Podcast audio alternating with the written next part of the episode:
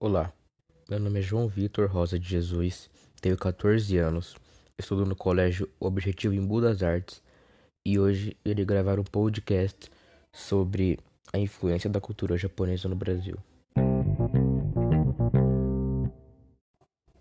A cultura japonesa é, de certa forma, uma das mais populares aqui no Brasil, isso se deve à grande diversidade de elementos que o Japão implementou e até hoje implementa em nossa sociedade.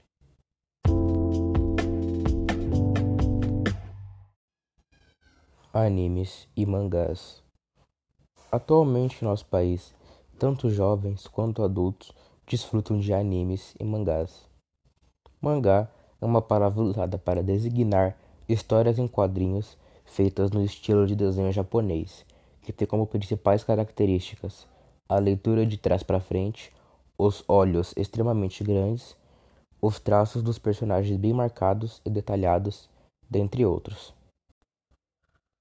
Animes, por sua vez, é um estilo de animação japonês que usa como base o mangá. Animes famosos que podemos citar são Naruto e Dragon Ball. A história de Dragon Ball começa com Son Goku, um garoto ingênuo e puro com cauda de macaco e uma força extraordinária. Ele mora sozinho, após a morte de seu avô adotivo, em uma montanha chamada Paozu. Um dia, ele conhece Buma, uma garota muito inteligente da cidade que estava em busca das sete esferas do dragão, capazes de realizar qualquer desejo. Naruto, por sua vez, é um jovem órfão, habitante da Vila da Folha, que sonha em se tornar o quinto Hokage, ou seja, o maior guerreiro e governante da vila. Ao se graduar como ninja, descobre que tem um demônio raposa selado dentro de si.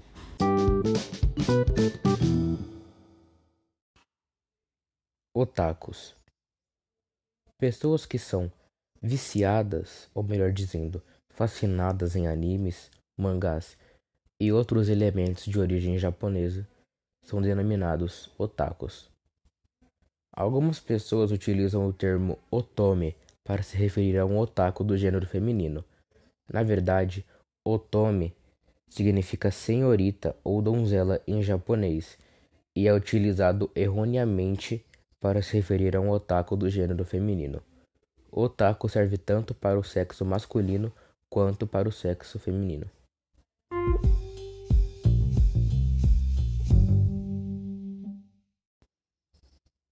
Artes marciais.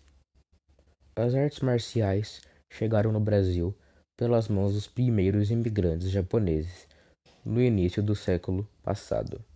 O judô, por exemplo, desembarcou por aqui trazido por uma trupe de itinerantes que circulavam pela América do Sul.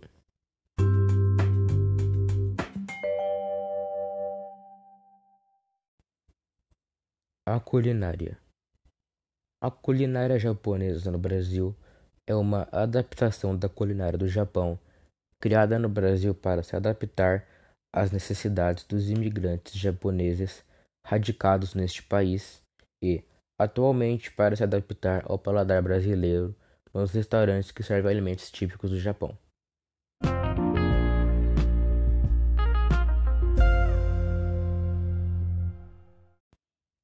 Lugar de referência em São Paulo. Liberdade é um bairro turístico situado na zona central do município de São Paulo, pertencente em parte ao Distrito da Liberdade e em parte ao Distrito da Sé. É conhecido como o maior reduto da comunidade japonesa no município, comunidade esta que é considerada a maior do mundo, fora do Japão, é claro. Origamis. Origamis é uma arte tradicional do Japão de dobrar o papel, criando representações de determinados seres ou objetos com as dobras geométricas de uma peça de papel, sem cortá-la ou colá-la. Dentre os milhares japoneses que aqui chegaram no início do século XX, Takao Kamikawa ganhou certo destaque. Trabalhador em uma fazenda de café, aos domingos reunia sua família na confecção de ornamentos de papel que serviriam de enfeites para cerimônias de casamento.